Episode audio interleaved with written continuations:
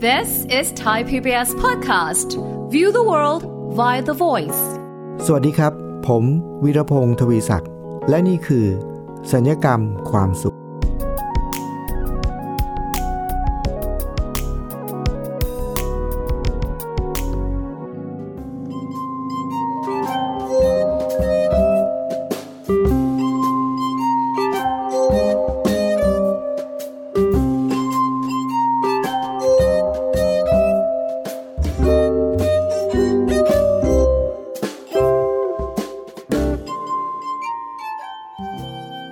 ฟังครับ เวลาที่เราไป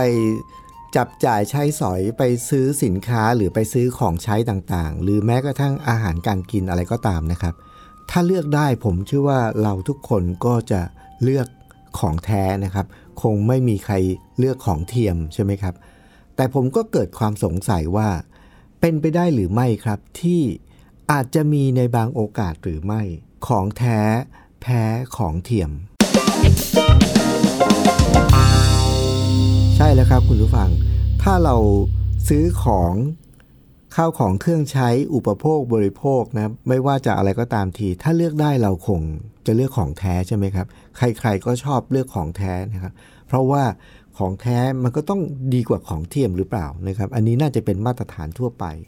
แต่ผมเกิดความสงสัยว่าของแท้มันจะแพ้ของเทียมได้หรือไม่ เพราะว่าผมไปเจอเหตุการณ์มาบางอย่างนะครับ แต่ว่าวันนี้เรามาลองดูการต่อสู้ยกที่หนึ่งครับ ระหว่างของแท้กับของเทียมครับ ดูซิว่าในยกที่หนึ่งเนี่ย ใครจะแพ้ใครจะชนะ เหตุการณ์ก็คือเมื่อเร็วๆนี้ผมไปเยี่ยมเพื่อนคนหนึ่งนะครับ ไปที่บ้านเขาแล้วก็พอเราเข้าไปถึงที่บ้านเพื่อนเนี่ย เพื่อนก็เชิญไปนั่งที่ห้องรับแขกนะครับ ในห้องรับแขกเขานี่ก็เป็นโซฟา นุ่มสบายนะครับ ตัวใหญ่เลยก็นั่งก็พูดคุยกันไป ผมก็นั่งทิ้งตัวลงไปนั่งสบายโซฟาที่มันใหญ่แล้วนุ่มเนี่ยนะครับคุณผู้ฟัง นั่งคุยกันสบายเลยครับ แต่วันนั้นเนี่ยผมไปเนี่ยผมใส่กางเกงสีขาวนะครับ แล้วก็เป็นกางเกงผ้าแบบผ้าลินินนะครับ สีขาว นั่งคุยกันไปสักพักหนึ่งนะครับ พอได้ที่ปุ๊บก็ได้เวลาไป ทานอาหารนะครับ ก็จะไปทานอาหารบ้านเพื่อนด้วยเขาก็เชิญชวนผมย้ายจากห้องที่เราห้องรับแขกที่คุยกันเนี่ย จะไปนั่งทานอาหารที่ห้องทานอาหารในบ้านเขานะพอผมลุกขึ้นจากโซฟาที่ผมนั่งแบบนุ่มสบายเนี่ยนะครับ เดินไปเนี่ยเพื่อนก็อยู่ในอาการตกใจมากเลยบอกเฮ้ยเกิดอะไรขึ้น กางเกงทำไมเลอะมีเศษอะไรติดเป็นแบบ เนื่องจากว่าเราใส่เป็นกางเกงสีขาวมันก็เลยเห็นชัดเจนนะครับ เป็นเศษเศษอะไรบางอย่างที่มันติดอยู่ที่กางเกงเยอะไปหมดเลยนะครับ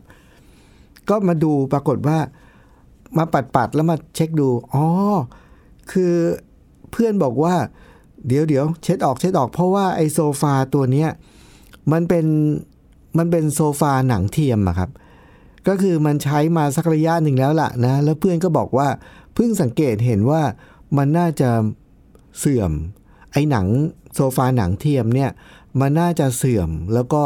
หมดอายุหมดสภาพนะครับ มันก็จะเริ่มมีอาการแบบแตกๆ แล้วก็เป็นเศษๆออกมานะครับ พอเรามานั่งเนี่ยมันก็จะเกิดการเสียดสีแล้วไอ้เศษๆของหนังเทียมเนี่ยมันก็จะหลุดออกมาแล้วก็ติดกางเกง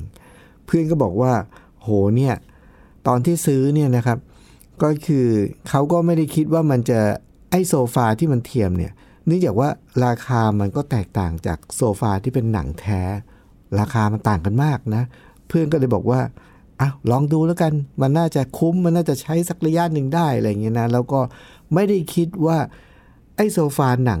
หนังเทียมเนี่ยอายุการใช้งานมันจะสั้นขนาดนี้นะ แล้วก็มันจะเสื่อมสภาพง่ายขนาดนี้ เพื่อนก็บอกว่าหลังจากนี้นี่เดี๋ยวคงจะต้องโละนะโละทิ้ง แล้ว คราวหน้าเนี่ยคงจะไม่คงจะไม่ซื้อละไอโซฟาหนังเทียมเนี่ยน่าจะซื้อโซฟาที่มันหนังแท้ ถึงถึงแม้ราคามันจะอาจจะแพงกว่า แต่ระยะยาวแล้วมันน่าจะคุ้มกว่า เพื่อนก็บอกอย่างนั้นนะครับ คุณผู้ฟังครับ ถึงแม้ว่าผมเปิดหัวรายการมาบอกว่าวันนี้คือของแท้ แพ้ของเทียม แต่การต่อสู้ยกที่หนึ่งนะครับ ระหว่าง โซฟาหนังแท้กับโซฟาหนังเทียม ปรากฏว่า โซฟาหนังแท้ชนะนะครับ ชนะไปหนึ่งแต้มแล้วนะครับ แล้วของแท้มันจะแพ้ของเทียมได้ยังไงอ่าเรามาดูการต่อสู้ในยกที่สองนะครับ ระหว่างของแท้กับของเทียม เมื่อเร็วๆนี้เนี่ยนะครับ ผมก็ดูคลิปอยู่คลิปหนึ่งที่เขามีการมีคนทำคลิปมาเผยแพร่ แล้วก็มีคำเตือนครับว่า เวลาที่เราจะกินอะไรเนี่ยแล้วเราจะไปซื้อของกินเนี่ยนะครับเขาบอกว่าสมัยนี้ต้องระมัดระวังมาก เพราะว่ามันมีของเทียมเยอะมากนะครับ ยกตัวอย่างเช่น เวลาที่เรากินกาแฟใช่ไหมครับ มันก็จะมีครีมที่เป็นครีมแท้ๆกับครีมที่เป็นครีมเทียม แล้วชื่อเขาก็บอกเลยว่าครีมเทียมนะครับ แล้วก็ทำมาจากน้ำมันอะไรต่ออะไรน้ำมะพร้าวอะไรของเขาเนี่ยนะครับเขาก็อธิบายแล้วเขาก็พิสูจน์ให้เห็นว่า วิธีในการดูว่าครีมเทียมเป็นยังไง ครีมแท้วิธีดูดูยังไง แล้วเขาก็จะบอกอธิบายด้วยว่า ครีมแท้กินแล้วมันจะเป็นยังไง ครีมเทียมกินแล้วมันจะเป็นยังไง แล้วผลเสียมันจะเกิดอะไรขึ้นนะครับโอ้โหปรากฏว่าคุณผู้ฟังครับ ในเรื่องอาหารการกินเนี่ยมีของเทียมเยอะมาก แล้วของเทียมแต่ละอย่างเวลาที่เขาอธิบายเนี่ยนะครับ มันรู้ความจริงแล้วมันน่าตกใจมาก คือเรากินแล้วรสชาติบางทีเราอาจจะไม่รู้นะครับ แต่ว่าผลที่ได้กับร่างกายเนี่ยเขาบอกว่ายกตัวอย่างเช่นเมื่อกี้ครีมเทียมใช่ไหมครับ หรือน้ำผึ้งนะน้ำน้ำผึ้งก็มีน้ำผึ้งแท้ น้ำผึ้งเทียมนะครับ น้ำผึ้งเทียมเขาก็อธิบายว่าทำมาจากอะไร วิธีในการสังเกต วิธีในการพิสูจน์เขาก็สอนหมดนะครับ แล้วก็ให้ข้อระมัดระวังว่าของเทียมกินแล้วจะเกิดโทษยังไง ส่วนของแท้น้ำผึ้งแท้กินแล้วจะได้ประโยชน์ยังไง คุณผู้ฟังครับของกินเนี่ยมีมีความเป็นของเทียมเยอะมากในสมัยนี้ เพราะฉะนั้นเป็นอีกเรื่องหนึ่งที่เราต้องระมัดระวัง เพราะมันมีผลเสียต่อสุขภาพ คุณผู้ฟังครับ ปรากฏว่านี่เป็นการต่อสู้ระหว่างของเทียมกับของแท้ ยกที่สองนี่ของเทียมแพ้อีกแล้วนะครับ ของแท้ก็ต้องย่อมต้องดีต่อสุขภาพมากกว่าใช่ไหมครับ แล้วไม่ก่อให้เกิดผลเสีย แล้วจนถึงตอนนี้เนี่ยยังไม่เห็นช่องทางเลยนะครับ คุณผู้ฟังว่าของแท้ มันจะไปแพ้ของเทียมได้ยังไงอ้าวเรามาดูกันต่อครับคุณผู้ฟัง ผมไปซื้อเสื้อนะครับ มันมีเสื้อ แล้วเขาก็จะบอกว่า อันนี้เป็นเสื้อเสื้อผ้าไหมนะครับ แต่คนขายเขาไม่ได้หลอกนะครับ แต่เขาบอกเลยว่า อันนี้เป็นผ้าไหม ตัวนี้เป็นผ้าไหมแท้ ตัวนี้เป็นผ้าไหมเทียมนะครับ ดูแล้วมันแทบไม่ต่างกันเลยครับ ก็เลยโอ้โห แต่ว่าราคามันต่างกันมากนะ แล้วก็การดูแลรักษาก็แตกต่างกันมาก ถ้าเกิดซื้อผ้าไหมแท้ เวลาที่เราจะซักก็ต้องระมัดระวังต้องมีวิธีการอย่างโน้นอย่างนี้อย่างนั้นนะครับ เต็มไปหมดนะครับ ส่วนผ้าไหมเทียมก็ไม่เป็นไรนะซื้อมาใส่ก็ซักๆไปนก็ไม่ไม่ต้องระมัดระวังมากนะครับ ก็ไม่เป็นไรนะแต่ว่าผลที่เกิดขึ้นคือ หลังจากที่ซื้อในที่สุดตัดสินใจซื้อผ้าไหมเทียมมานะครับซื้อผ้าไหมเทียมมาใส่ พบว่าแป๊บเดียวครับคือ ตอนที่เราซื้อเราบอกว่าโอ้โหมันดูไม่ออกเลยมันไม่ต่างกันเลยนะครับ เราก็ก็ซื้อมาเพราะว่ามันดูสภาพไม่ต่างกัน แต่ราคาต่างกันเยอะนะฮะแต่ว่าในความเป็นจริงเราลืมไปอย่างหนึ่งว่า พอเราซื้อผ้าไหมเทียมมาใส่เนี่ยครับ แป๊บเดียวครับ เสื่อมสภาพครับ พอมาเทียบอีกทีหนึ่งนี่โอ้โห จริง ๆ แล้วเสื้อผ้าไหมแท้ก็มีใช่ไหมครับ เราก็ซื้อมาแล้วก็ใส่แล้วก็ซักก็ดูแล ก็อาจจะดูแลลำบากนิดนึง แต่ว่าใช้ไประยะยาวสักระยะหนึ่ง คือความสวยงาม ความนุ่มอะไรเงี้ยก็ยังยังคงอยู่นะครับ แต่ว่าผ้าไหมเทียมเสื้อที่เป็นผ้าไหมเทียมเนี่ยดูแลง่ายก็จริงครับ ราคาถูกก็จริง แต่ใส่ไปไม่กี่ครั้งครับ สภาพของความสวยงาม ความนุ่มความอะไรต่ออะไรนี้ความเงา หายเกลี้ยงไม่เหลือเลยครับ สรุปครับคุณผู้ฟังยกที่ 3 ระหว่างผ้าไหมแท้กับผ้าไหมเทียม ผ้าไหมแท้ก็ยังคงชนะอยู่ดีนะครับ ตอนนี้ผ่านไป 3 ยกแล้วนะครับ ของแท้ก็ยังชนะของเทียมอยู่ครับ แล้วหัวข้อวันนี้ก็คือว่าของแท้แพ้ของเทียม เหตุการณ์นั้นยังไม่เกิดขึ้นเลยครับ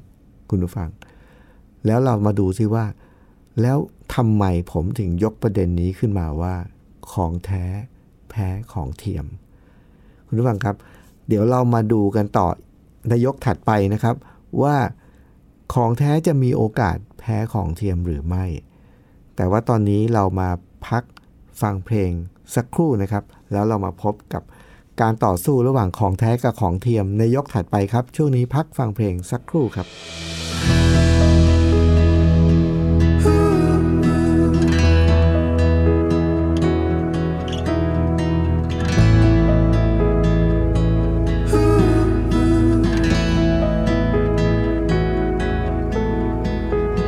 I'll be the one by your side through the good and the hard times when we're laughing, when we're hurting. I'll be the one that you need through the love and tragedy when we're winning, when we're losing.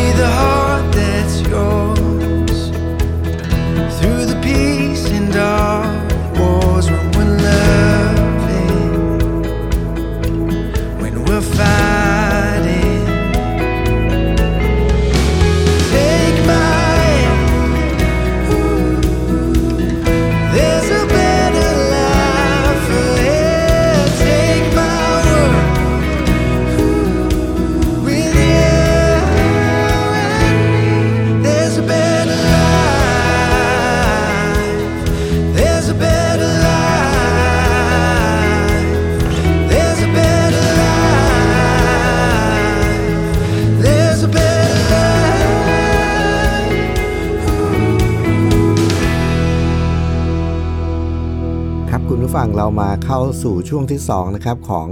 พอดแคสต์สัญญกรรมความสุข ในวันนี้เนี่ยหัวข้อว่าด้วยเรื่องของของแท้แพ้ของเทียมนะครับ เป็นการต่อสู้กันนะครับ ระหว่างของแท้กับของเทียม ใครจะชนะ เราต่อสู้กันไป ผมยกตัวอย่างไป 3 ยกแล้วนะครับ ปรากฏว่าใน 3 ยกที่ผ่านมาเนี่ยของแท้ชนะรวดเลยนะครับ ของเทียมยังไม่สามารถได้คะแนนสักคะแนนเดียวนะครับ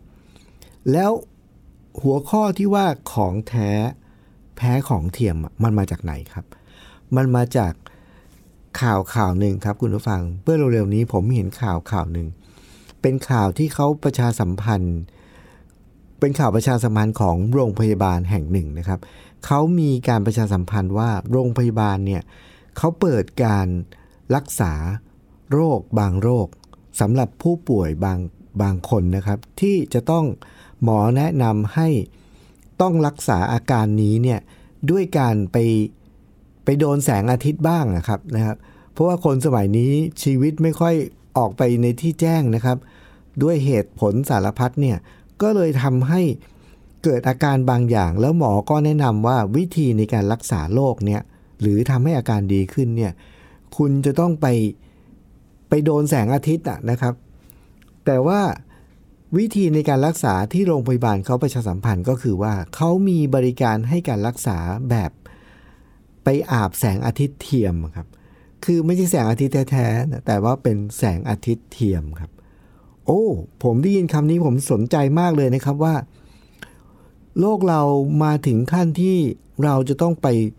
เสียตังค์นะครับ เพื่อที่จะไปรับแสงอาทิตย์เทียมครับ แล้วทำไม ถึงต้องเสียตังค์เพื่อไปไปรับแสงอาทิตย์เทียม ก็ศึกษาหาข้อมูลนิดหนึ่งก็พบว่าอ๋อมันเป็นเพราะเหตุผลหลายประการครับ ประการที่หนึ่งก็คือ ช่วงนี้มันอาจจะเป็นช่วงที่มันมีโรคระบาดเยอะคนก็ไม่ค่อยไปในที่สาธารณะ จึงขอมาเพื่อความปลอดภัยดีกว่านะ ไปรับแสงอาทิตย์เทียมในห้องที่เขามีบริการแสงอาทิตย์เทียมครับ ซึ่งมันจะปลอดเชื้อนะอ่าโอเค อันนี้ก็ได้ข้อดีไปข้อหนึ่งนะครับ ข้อต่อมาซึ่งเขาเป็นข้อมูลที่เขาให้นะเขาก็บอกว่า จริง ๆ แล้วมนุษย์เราเนี่ยจะได้ประโยชน์จากการไปโดนแสงอาทิตย์ก็จริงนะครับ แต่ว่าแสงอาทิตย์เนี่ยในธรรมชาติของแท้เนี่ยมันมีข้อด้อยกว่าของเทียมตรงที่ว่า เราไม่สามารถที่จะไปควบคุมได้ครับ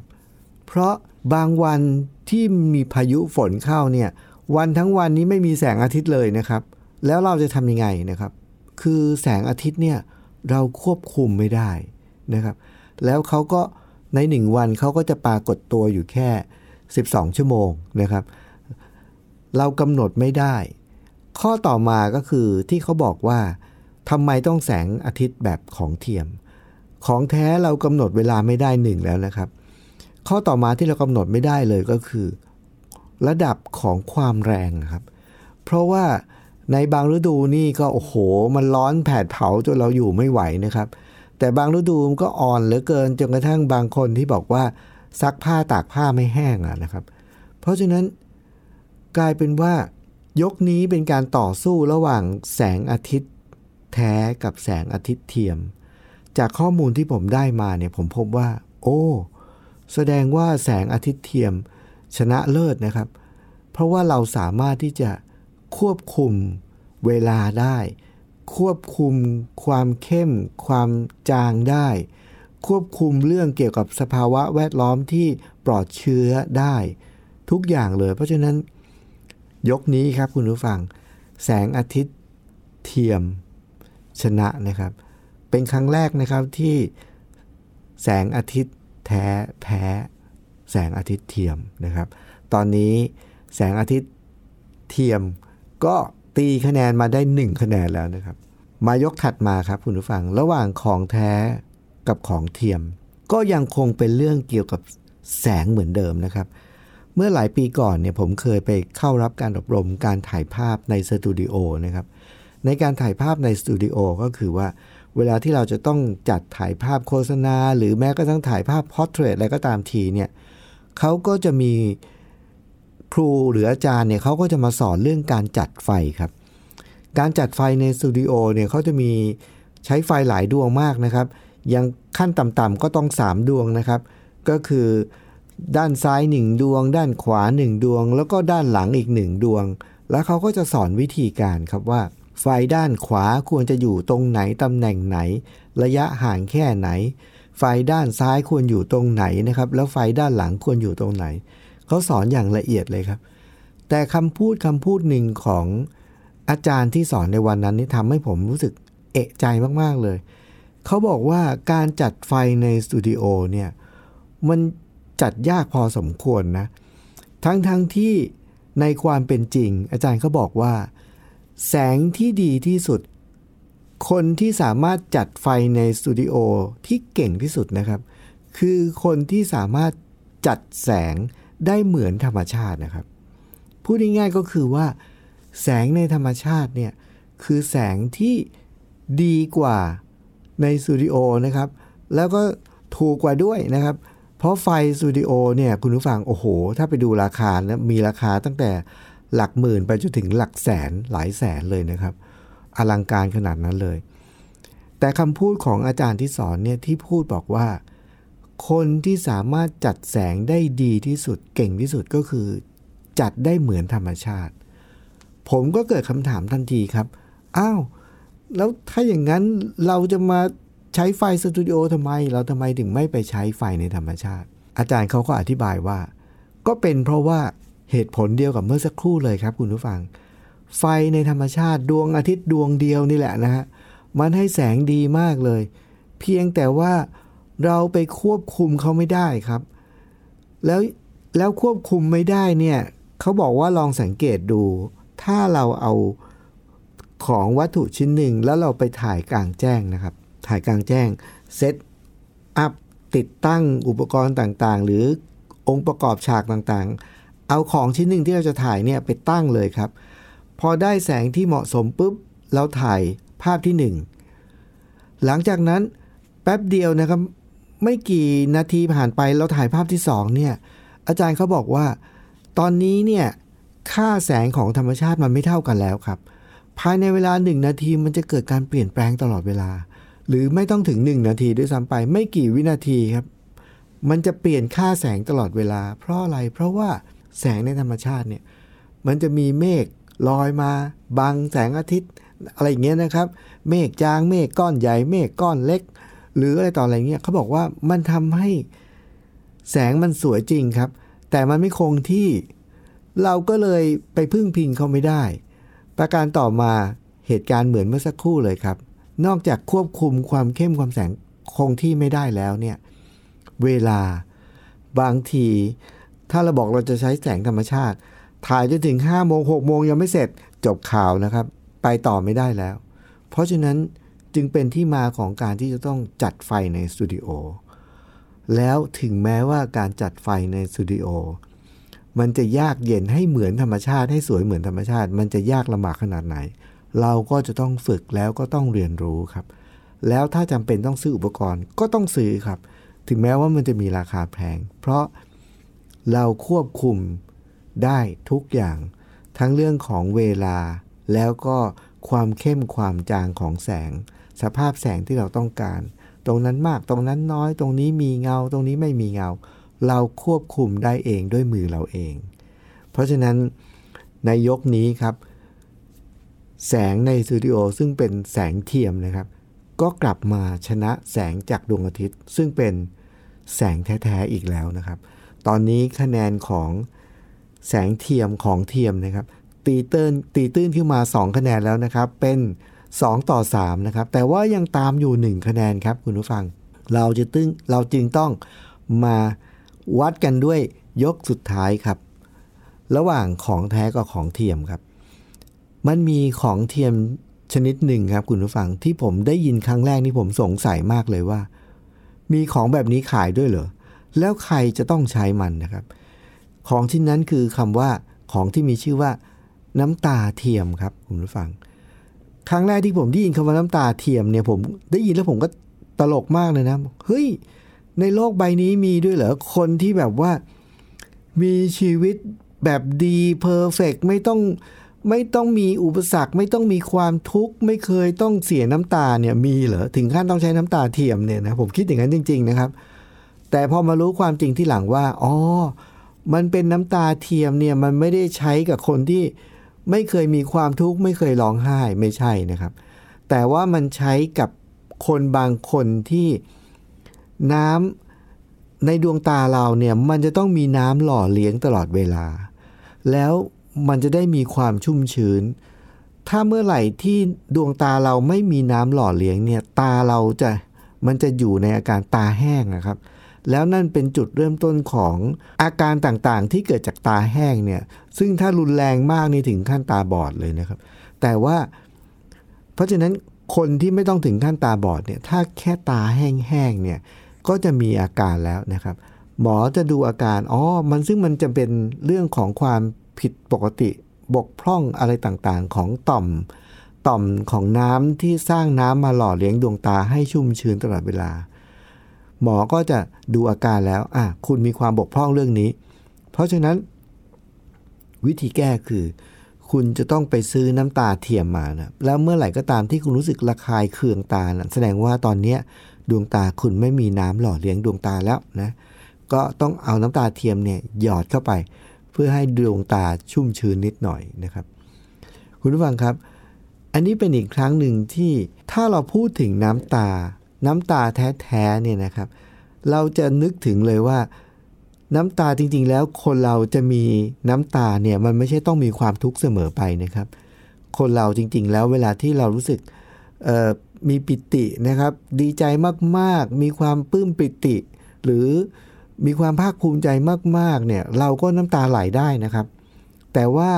ส่วนใหญ่ถ้าพูดถึงคำว่าน้ำตาปุ๊บเนี่ยเรามักจะไปเราไม่ค่อยนึกถึงความ ในความดีนะความชื่นชมยินดี ความปิติความดีใจ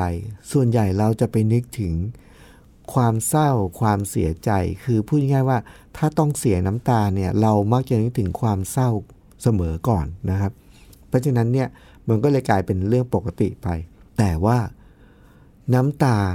ของจริงเนี่ยมันมักจะทำให้เรานึกถึงเรื่องเศร้าเสียใจ แต่น้ำตาเทียม มันไม่เกี่ยวอะไรกับเรื่องของความเศร้าความเสียใจ น้ำตาเทียมเนี่ยมันเป็นเรื่องของความชุ่มชื้นของน้ำที่มาหล่อเลี้ยงดวงตา ซึ่งมันเป็นประโยชน์กับดวงตาของเรา เพราะฉะนั้นคุณผู้ฟังครับ ยกที่ 3 นี้ น้ำตาเทียมก็กลับมาชนะน้ำตาแท้อีกครั้งหนึ่งนะครับ สรุปในวันนี้เรามีการต่อสู้กันระหว่างของแท้กับของเทียมเนี่ยหกยกนะครับสามยกแรกของแท้ชนะ สามยกหลังนี้ของเทียมชนะครับ แต่ว่าตอนนี้คะแนนเท่ากันเสมอกัน 3 ต่อ 3 ครับทำไมถึงเป็นอย่างนั้นรู้ไหมครับ คุณผู้ฟัง ที่ผมตั้งชื่อเรื่องว่าของแท้แพ้ของเทียมเนี่ยในความเป็นจริงแล้ว เราไม่สามารถที่จะตัดสินได้นะครับว่าของแท้กับของเทียม อะไรดีกว่าอะไรชนะอะไรแพ้เราไม่ไม่สามารถตัดสินได้อย่างนั้น เพราะของทั้งสองอย่างไม่ว่าจะแท้หรือเทียม เขาเกิดขึ้นมีขึ้นเพื่อวัตถุประสงค์ต่างๆ เป็นหน้าที่ของเราครับ ซึ่งอยู่ในยุคนี้ครับ เราจะต้องสังเกตและรู้เท่าทันว่าอะไรคือของแท้แล้วอะไรคือของเทียม แล้วในแต่ละโอกาสของชีวิต เราควรจะใช้ของแท้หรือเราควรจะใช้ของเทียม เราไม่สามารถฟันธงได้ครับว่าอะไรดีกว่าอะไร แต่เราจะต้องรู้จักคิด วิเคราะห์ และมีสติ จะได้ไม่ตกเป็นเหยื่อของของแท้ และก็ไม่ตกเป็นเหยื่อของของเทียมด้วยเช่นกัน วันนี้รายการสัญญกรรมความสุข รายการที่จะมุ่งเน้น ให้เราใช้แง่คิดและมุมมองของเรา เพื่อทำให้ชีวิตเรามีความสุขมากขึ้น และมีความทุกข์น้อยลง ต้องขอบพระคุณคุณฟังทุกท่านนะครับ ที่ติดตามรายการสัญญกรรมความสุขอย่างสม่ำเสมอวันนี้ ผมวีรพงศ์ทวีศักดิ์ต้องลาไปก่อนครับ สวัสดีครับ ติดตามรายการทางเว็บไซต์และแอปพลิเคชันของไทย PBS Podcast Spotify SoundCloud Google Podcast Apple Podcast และ YouTube Channel Thai PBS Podcast Thai PBS Podcast. View the world via the voice.